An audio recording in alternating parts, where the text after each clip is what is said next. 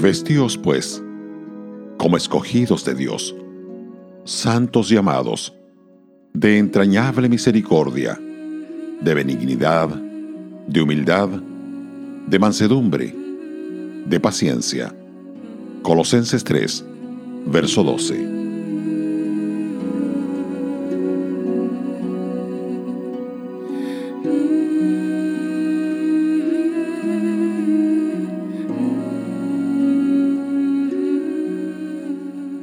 Pablo les dice a los creyentes que deben demostrar plena humildad en su trato con todo el mundo. Eso está en Tito capítulo 3, verso 2. La palabra traducida por humildad probablemente tendría una mejor traducción como consideración. Siempre tiene un sentido en el Nuevo Testamento de preocupación genuina por los demás. Las escrituras claramente describen a Jesús como aquel que supremamente se caracteriza por la humildad o consideración hacia todos.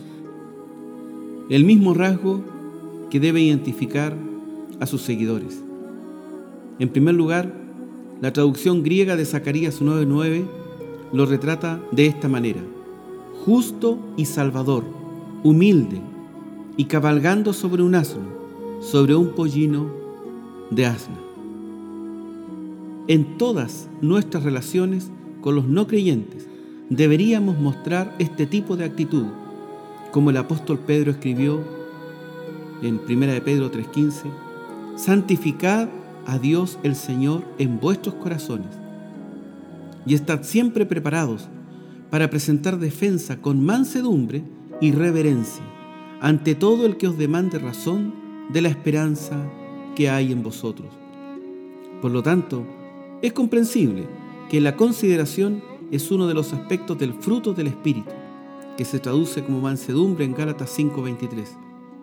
Sincera y sentida mansedumbre, es decir, consideración, humildad, gentileza hacia todos los hombres.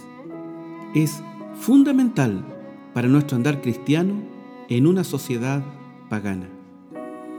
Nuestro deber al relacionarnos con una cultura cada vez más secular e impía, no es presionar por determinados derechos, la implementación de un sistema cristiano o la reforma del gobierno.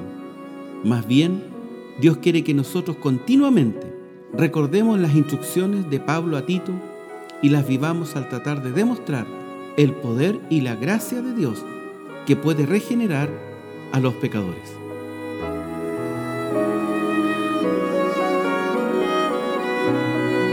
Radio Gracia y Paz, acompañándote cada día.